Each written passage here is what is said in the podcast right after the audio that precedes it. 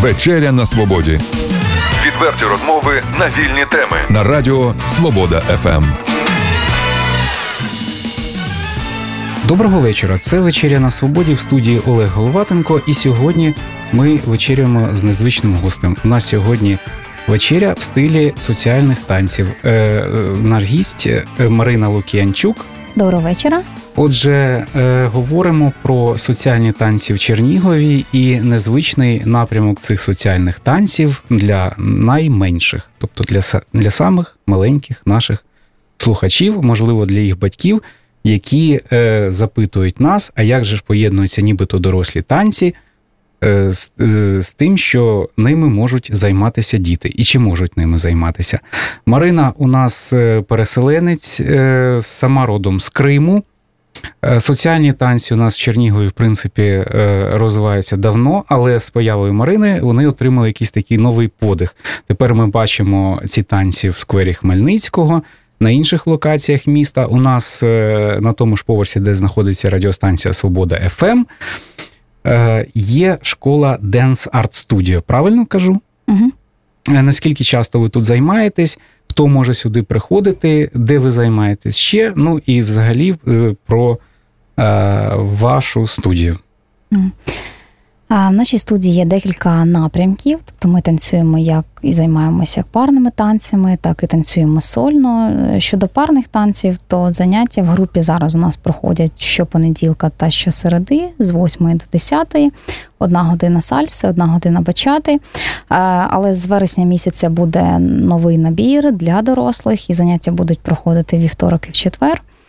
Також є заняття сольних танців для партнерш в основному, або просто для тих, навіть хто не танцює в парі, вони так само відвідують дані заняття. Що вівторка та що четверга, і група вихідного дня у суботу. Марино, розкажи, які взагалі є танці? Це сальса, бачата, якісь кубинські напрямки, регетон, mm-hmm. які розвинені в Чернігові. Які школи, які напрямок практикують і який акцент робить DanceArt Studio в своїй творчості? У нас в Чернігові чотири школи соціальних танців. Дві з них основний напрямок танцюють як бразильський зук. Так само одна поєднує, скажімо так, майже всі стилі, які представлені в Чернігові. У нас, оскільки студія не так давно відкрилася, скажімо, порівняно з іншими, ми там не десять років танцюємо, а всього-навсього півтора. Ми зараз танцюємо лише сальсу та бачату, тому що я з свого досвіду можу сказати, що коли я почала займатися соціальними танцями, я одночасно намагалася вивчати п'ять напрямків. Звичайно, це круто, тому що людина може долучатися трохи до різних культур, різної хореографії, це, безумовно, розвиває її пластику, але, на жаль, через велику, велику кількість напрямків людина не може, наприклад, щотижня практикувати якийсь один напрямок довше і мати, отримати гарні результати з нього. Тому ми зупинилися на тому, що ми танцюємо два види танців, для того, щоб люди займалися ним частіше і в них швидше відбувався результат, і вони бачили свій прогрес. Тому поки що ми танцюємо лише сальсу та бачату. Так само на індивідуальних заняттях ми викладаємо кізомбу, поки що групи по кізомбі в нас немає. Але в Чернігові ще представлені такі напрямки, як весткосвінг, регетон вони є. Питання навіть не в тому, який напрямок танцювати. Зазвичай люди обирають напрямок, враховуючи два фактори. Перший фактор, що їм більше по душі, який стиль танцю, мелодія і так далі. І друге, хто танцює ці танці в Чернігові. Тому що якщо ми візьмемо такий напрямок, наприклад, як весткосвінг, то не так багато партнерів його танцює, і ви розумієте, що ходити на заняття з весткосвінгу, скажімо так, не дуже часто у вас є можливість попрактикуватися і його потанцювати. Тому в більшості випадків обирають ті напрямки, які більш розвинені, і яких є багато партнерів, з якими ви можете потанцювати, і тому саме людей ці напрямки зацікавлюють. Марино, як ви згадали про кізомбу, можливо, є теж якісь такі танці, які можна назвати відвертими? Чи це якийсь стереотип? Взагалі, розкажіть от про це. Ви запитаєте, чи не виникає, так? Чи не виникає якихось застережень, ну, з боку суспільства, громади, там, можливо, mm-hmm. хтось з сімейних причин не, не хоче відпускати когось танцювати з членів родини, тому що от є такі от, mm-hmm. можливо... А я вважаю, що тут два моменти. Перший момент – це те, що бачить людина зі сторони. Якщо ми беремо до уваги кізомбу, то люди, які танцюють цей танець, лише вони розуміють, що вони танцюють. Це, мабуть, що не єдиний з усіх видів соціальних танців, які є, який, коли ви спостерігаєте за партнерами зі сторони, вам здається, що вони просто обійнялися і нічого не роблять, скажімо так. Хоча це той танець, який найяскравіше показує, як партнер повинен володіти вагою партнерші, своїм корпусом для того, щоб танцювати. Тобто там ви можете відчути будь-який мікрорух, який робить партнер або партнерша. І дуже багато людей говорять про те, що кізомба – це відвертий танець, тому що він танцюється в досить близькій дистанції. Незважаючи на все це, я як тренер можу сказати, що там немає контакту такого, як люди думають.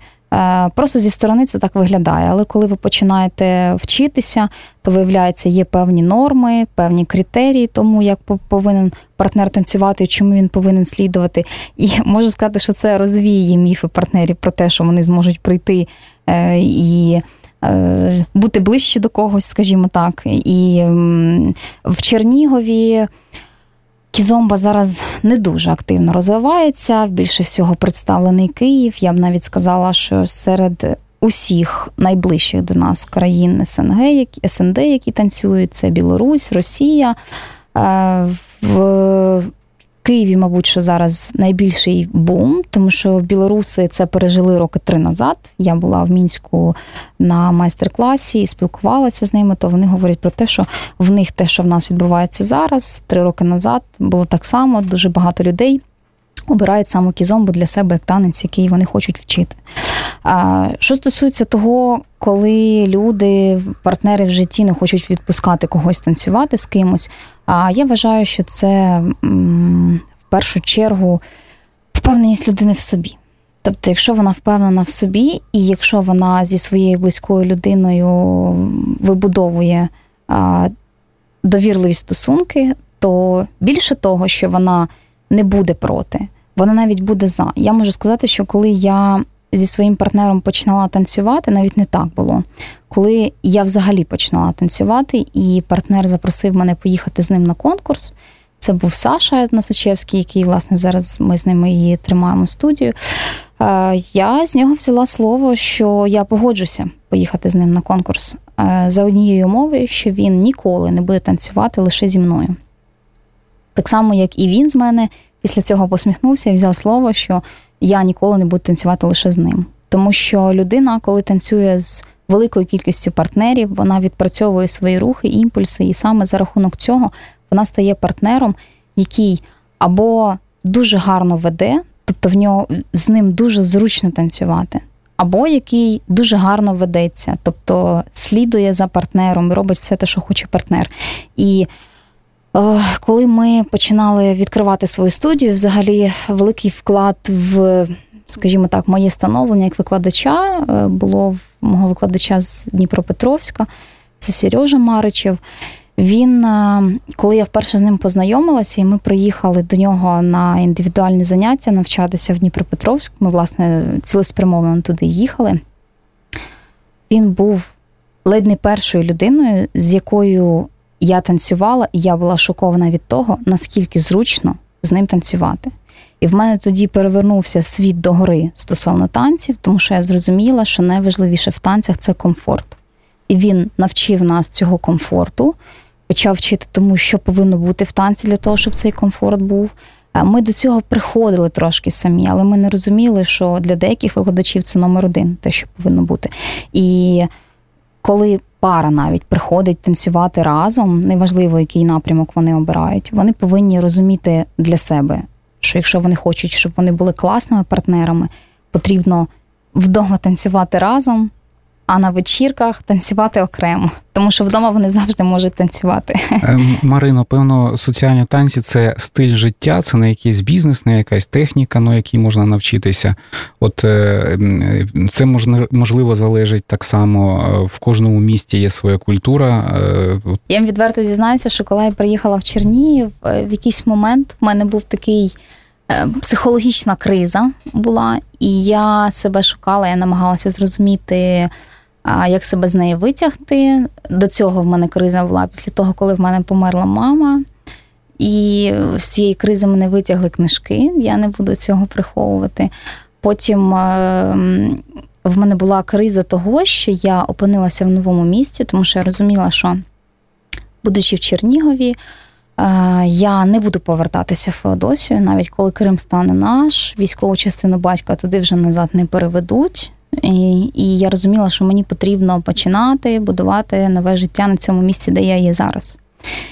І незважаючи на всю мою діяльність, я все одно думала, як мені себе реалізувати. І для того, щоб трохи відволіктися, я пішла на танці. Я відверто скажу, що я не думала, що я серйозно порину в цю сферу. І вийшла піти на танці, коли мені чотири людини одночасно з різних міст говорили про те, що мені потрібно піти і подивитися, що це таке. Перша людина, яка це була, це був Ваня Чергкун з Харкова. Він почав займатися сальсою, ми з ним постійно новини в Фейсбуці від нього вилітали. Мені, він для мене був авторитетною людиною, я думала, боже, Ваня пішов займатися сальсою, не може такого бути. І коли, окрім цього, ще три людини мені сказали, що мені це потрібно, я думаю, ну, потрібно йти. І я вирішила піти. Тому пізніше в мене змінилося відношення до тих, до цих танців. Я зрозуміла, що я можу себе відкрити в цих танцях. Не буду приховувати, що в мене є тяга до чогось такого танцювально-спортивного. Я в дитинстві займалась художньою гімнастикою і, мабуть, що була б тренером, викладачем художньої гімнастики, кандидат в майстри спорту з художньої гімнастики. Але життя так склалося, що через проблеми зі здоров'ям я не змогла продовжувати, скажімо так, свою кар'єру гімнастки. І вимушена була піти, і вступала в вуз уже враховуючи ці моменти, тобто в Київ вступила на дипломатичний, на міжнародні відносини, хоча, навчаючись там, думала про те, що в мене могла бути зовсім інша кар'єра, тому що мені подобалась художня гімнастика. Ну і, мабуть, що цей момент, коли я пішла на танці, це було щось таке схоже. Але ж, звичайно, зовсім інше. Дуже багато людей говорять про те, що, мабуть, мені легше, ніж іншим, тому що я займалася художньою гімнастикою. На жаль, я завжди людям говорю, що все навпаки. Тому що все, що роблять в соціальних танцях, потрібно розслаблятися і йти за партнером, а художня гімнастика вчила повністю іншому. Потрібно натягнутися як струнка і все робити чітко, самому і так далі. Тому в якихось моментах не буду кривити душою, мені потрібно себе ламати, і це робота над собою. Але ж цього ніхто не помічає, тому що люди, у кожної людини, яка приходить, в неї свої нюанси, як їй війти в ці танці, скажімо так, так. Кожен бореться з якимись своїми комплексами або нюансами. І я думаю, що якісь, звичайно, позитивні моменти з художньої гімнастики є, але що стосовно соціальних танців, то, звичайно, я думаю, що більше заважає, ніж допомагає. Ну, є такі люди, які просто приходять, ну, не, ну їм подобається, але от вони не можуть якось навчитися, бути розкутими там, і так далі, і йдуть. Є такі? Я можу сказати, як людина, яка викладає, що всі люди, які до нас приходять, перше, початково поділяється на три групи. Перша – це ті, які е, приходять для того, щоб просто відпочивати. Вони не хочуть навчитися високому рівню, тобто вони просто приходять проводити час з іншими людьми і трохи порухатися. Друга категорія людей – це ті люди, які ще не, скажімо так, не визначилися. Вони, можливо, приходили з такими ж цілями, як і перші, але потім в них трошки змінилось враження і думка. І третя категорія – це які заразилися, скажімо так, цією епідемією, якщо так можна сказати, і вони посилено починають над собою працювати. І в оцих от питаннях стосовно того, чи не може людина навчитися, в першу чергу це залежить від того, в яку категорію вона сама себе націлила. Якщо це категорія того, що вона хоче відпочивати, то я можу сказати, що коли я її як викладач даю якісь замітки, якісь рекомендації, вона просто посміхається і каже, можна я просто потанцюю? І тому, відповідно, від такої людини чекати чогось багато не можна. Тому не можна сказати, що от просто ти поганий там вчитель чи щось там іще таке. А якщо ми беремо категорію, яка вже третя, які вже вирішили, що вони будуть навчатись, тому що їх це реально зачепило, і вони цим заразилися, вони самі підходять і питають. Але з досвіду, як показує моя практика, ті люди, у яких виходить найгірше, вони найбільш трудолюбивіші, але це залежить від характеру людини.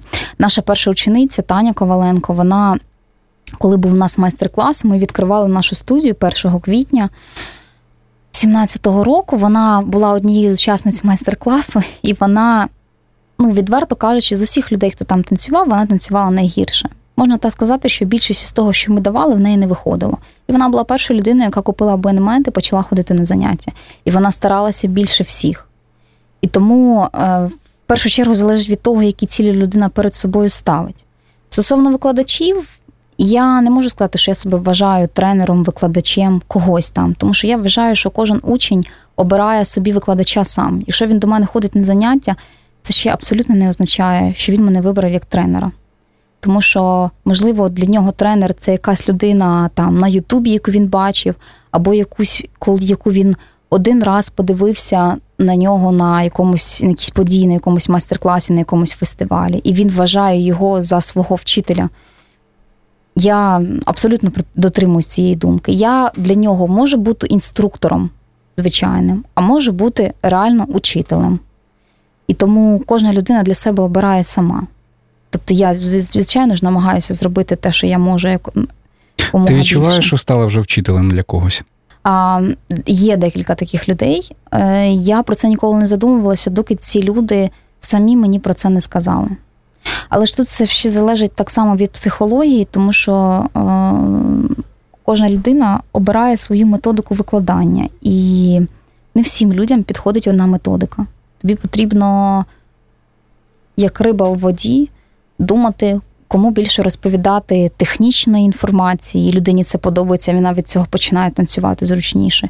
Кому взагалі не розповідати техніку. Інакше людина зациклюється, і вона навпаки починає танцювати гірше, ніж вона це робила, коли ти їй нічого не розповідав. Марино, я розумію, що в житті є таких кілька базових речей, наприклад, справа твого життя ніколи, ну, якою ти живеш, гориш і...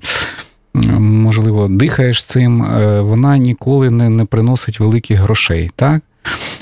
Знаю в твоєму випадку, що, наприклад, соціальні танці розвинені там в країнах Латинської Америки, і там діти з отаких от вже танцюють ці танці, їм не треба нічого пояснювати, здається, що це у них в крові. Так і є. Да. І, і я знаю, що, в принципі, якщо навіть це справа твого життя, треба писати, розвивати е, проєкти. Та? І в тебе є цікавий проєкт, ну, багато хто питає, я ж знову повертаюся до цього питання, от діти і соціальні танці, як це поєднується. І ти е, пра, е, прагнеш поєднати е, дітей і соціальні танці, і спеціально е, зробити школу соціальних танців для дітей. От. Mm. Прошу розказати про це детально. Ми, і як, коли в Чернігові запуститься цей проєкт, хто може прийти, звернутися, з, як, ну, з якого віку, відповідно, за, за якими телефонами і так далі. Стосовно справи життя і чи можна цим заробляти, я вважаю, що це все стереотипи, все залежить від того, що людина робить в будь-якій справі. І якщо це просто хобі... Наскільки наполеглива, не? Да, якщо це просто хобі, прекрасно. Якщо це не просто хобі, теж прекрасно. Питання не в тому, чи можеш ти цим заробити чи ні, а питання в тому, що ти несеш людям, і наскільки їм це потрібно, і наскільки твій посил, він, ну, скажімо так, відвертий, якщо так можна сказати. Стосовно проєкту дитячої сальси, я би навіть сказала, що цей проєкт виник сам собою. Можливо, ти навіть зараз будеш здивований, тому що цей проєкт виник на такому поприщі того, що одразу здійшлися три аспекти, які, про які я думала одночасно. Ну, то я ж кажу, ситуація підказала так. Сама. Вже ж... Перший Це те, що люди почали запитувати про дитячу, дитячу сальсу а, постійно на всіх наших заходах. І навіть ті люди, які ходять до мене на групи соло з дітьми, вони постійно про це питають. І люди, яких я просто зустрічаю на вулиці, інколи вони мене пізнають і запитують, а чи не буде чогось. І відверто скажу, що для того, щоб відкривати цей проєкт, мені довелося над цим дуже гарно попрацювати, тому що це для мене невідома сфера була абсолютно. Але основним, що підштовхнуло все-таки цей проєкт робити, була не дитяча сальса, якщо відверто сказати. Були ті люди, яким мені хотілося допомогти. Я знайома з декількома творчими людьми, творчою молоддю, скажімо так, які, я вважаю, що в них прекрасний талант, але вони не можуть себе реалізувати. Тому що, по-перше, в них психологія того, що вони виконавці, а коли людина виконавець, а не керівник або ідейник, їй важко самій собі подавати якісь ідеї. Вона може тільки виконувати їх. По-друге, їм важко, тому що вони молоді, в них немає досвіду. І от один хлопець надихнув мене на цю ідею, тому що я подумала, що я таке можу зробити, щоб допомогти йому, але допомогти як? Є така от там прислів'я гарне про те, що потрібно людині не давати там з'їсти рибу, а дати їй вудочку, і щоб вона сама цю рибу зловила. І от я почала думати, як я можу йому допомогти в такому контексті, тому що я зрозуміла, що найгірше, що я для нього можу зробити, це конкретно йому допомогти якось там фінансово або ще якось, а найкраще це зробити якусь ідею, в якій він міг би реалізуватися, стати трошки іншою людиною за період спілкування зі мною. Можливо, і фінансово покращити якесь своє становище. І плюс, що він зрозумів, що він може щось робити, як молода особа. Тому що я колись була на його місці, мені було страшно щось робити. І так само не було досвіду, і не було кому допомогти. Я думала про нього. І чому я про нього думала? Тому що я його дуже часто бачила. Ми дуже часто спілкуємося, і в мене почалися думки з приводу того, як мені йому допомогти. А... Одночасно з цим в моєму житті дуже часто люди почали говорити про проблеми, які в них є з дітьми. Це люди, в яких діти з особливими потребами, в тому числі і ти мені розповідав про свої нюанси. Я зрозуміла, що в мене взагалі є інструменти для того, щоб вирішити певні проблеми, в тому числі і ваші, але я не... Не думаю, що це можете зробити ви навіть фінансово. Я думаю, що, можливо, цим допоможе мій проєкт. І насправді проєкт, який буде відбуватися, це проєкт, на який мене надихнув, в тому числі фонд Богдана Гаврилишина. Я, власне, і писала цей проєкт, будучи учасницею. І називається він Do More Salsa Kids. Зроби більше. Salsa Kids Чернігів Project. І за цим проєктом з доходів цього проєкту двадцять відсотків буде виділятися на підтримку творчої молоді, двадцять відсотків буде виділятися на допомогу дітям з особливими потребами, і двадцять відсотків це такий, скажімо, бюджетний фонд, який ми формуємо для того, щоб в наступному році, навіть через рік, скажімо так, запустити інший кльовий проєкт, про який ми поки що мовчимо, але хочемо його реалізувати, тому що шістдесят відсотків, це, скажімо так, ми генеруємо на потреби чогось іншого, і сорок відсотків це вже те, як сам проєкт себе забезпечує, там приміщення і все інше. Цікавість цього проєкту полягає в тому, що ми вирішили створити новий продукт для суспільства, власне, новий продукт для дітей. Вони будуть не лише танцювати, вони будуть вчитися грати на музичних інструментах. Власне, тому ми і залучали цю творчу молодь, яка зможе допомогти нам це реалізувати в цьому проєкті. Відповідно, я думаю, що батьки оцінять це, тому що для дитини, для дітей в Чернігові це щось нове, танцювати і грати. І окрім того, що дитина зможе фізично розвиватися, і пластику, координацію, вона зможе по-новому, скажімо так, виражати свої емоції, позбавлятися тих певних комплексів зажимів, яких у них є. А за рахунок музичного супроводу ми будемо вчити дітей, скажімо так, контактності, розуміння, комунікації один з одним. У нас буде цікава програма стосовно гри на музичних інструментах. І цей проєкт – це для мене виклик, в першу чергу, тому що я ніколи не робила подібних проєктів, завжди про це задумувалася, але не робила. І мені хочеться допомогти тим самим музикантам, не знаю, наскільки це вийде, чи розуміють вони це, і чи скористаються вони такою можливістю. Але для того, щоб реалізувати цей проєкт, мені, як людині, яка займається танцями, довелось піти на музику. Не можу сказати, що довелося це прям так погано. Я завжди про це мріяла, завжди мріяла грати на фортепіано, але зараз підійшла до цього трошки з іншого боку. І хожу, займаюся до викладача в музичне училище. Шалено, звичайно, зовсім інша сфера, але мені це допоможе в танцях.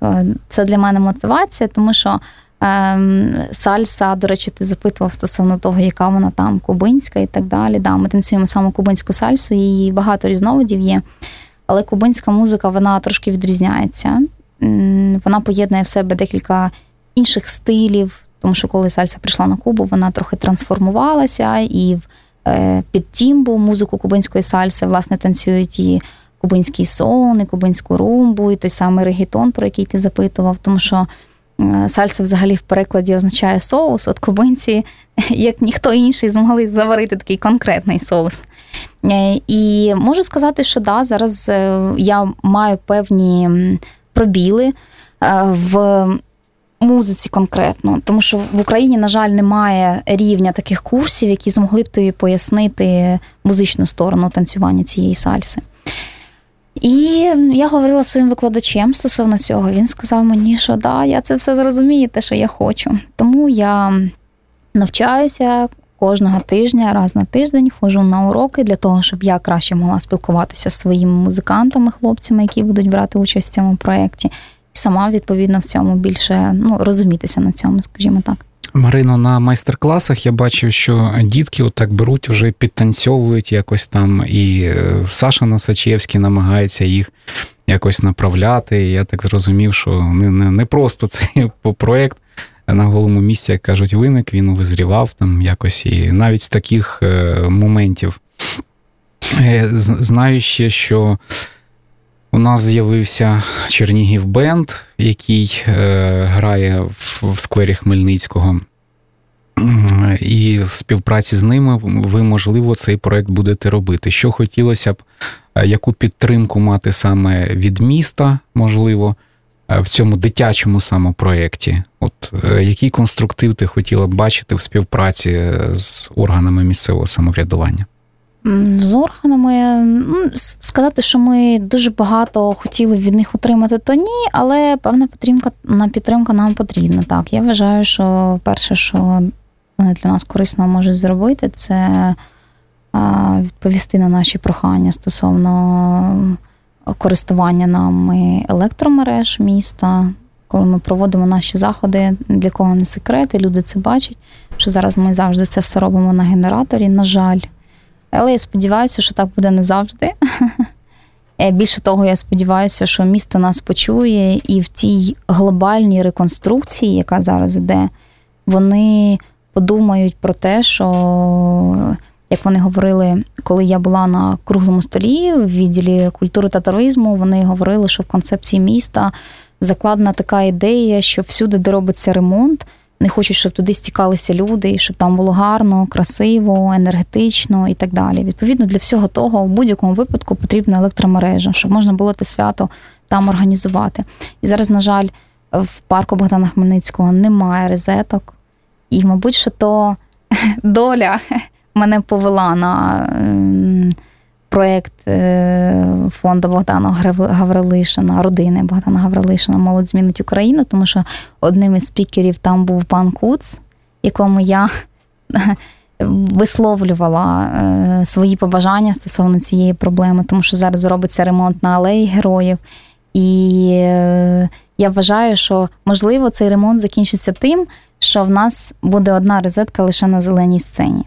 Хоча за програмою міста, але героїв, героїв повинна переобразитися, скажімо так, і там повинно бути багато локацій цікавих, щоб ці локації там були, їх потрібно забезпечити світлом.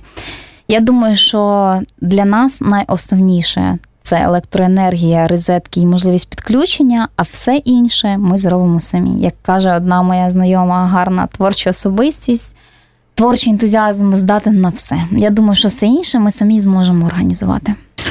В цьому, на цій оптимістичній ноті нагадаю, що сьогодні з нами в студії була Марина Лукіянчук, керівник проєкту соціальних танців DanceArt Studio. І е, сподіваємося, що скоро це буде «Сальса для дітей», новий потужний проєкт. Е, я попрошу на, на завершення нашої програми нагадати контакти і в соціальних мережах, і телефони, за якими можна до вас звертатися і чернігівцям, і тих, хто хоче долучитися до, до ваших проєктів, можливо. Ви можете заходити на нашу сторінку в Фейсбуці, наберіть, будь ласка, DanceArt Studio, Чернігів, або на мою особисту Лук'янчук Марина, або Олександра Насачевського можна знайти в соцмережі і так вийти на нашу сторінку. Можна телефонувати за моїми телефонами нуль дев'ять п'ять двадцять вісім п'ятсот сорок три двадцять вісім.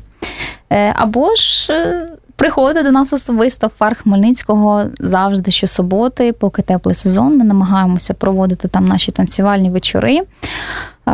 Так само можете приходити туди і в неділю, з восьмої години в нас руеда там. Або приходьте, долучайтеся уже до нас безпосередньо в студії. Це реміснича, сорок дев'ять, третій поверх, танцювальний зал, він у нас тут один. Будемо дуже раді вас бачити. Так, поряд з радіо Свобода.ФМ. Дякую, Марино. Нагадаю, що в стилі танцю живуть щасливі люди, а від себе попросимо дуже нашу міську владу трішки раніше вмикати світло і, ну, власне, всім нам світла і радості. З нами була Марина Лук'янчук. До нових зустрічей.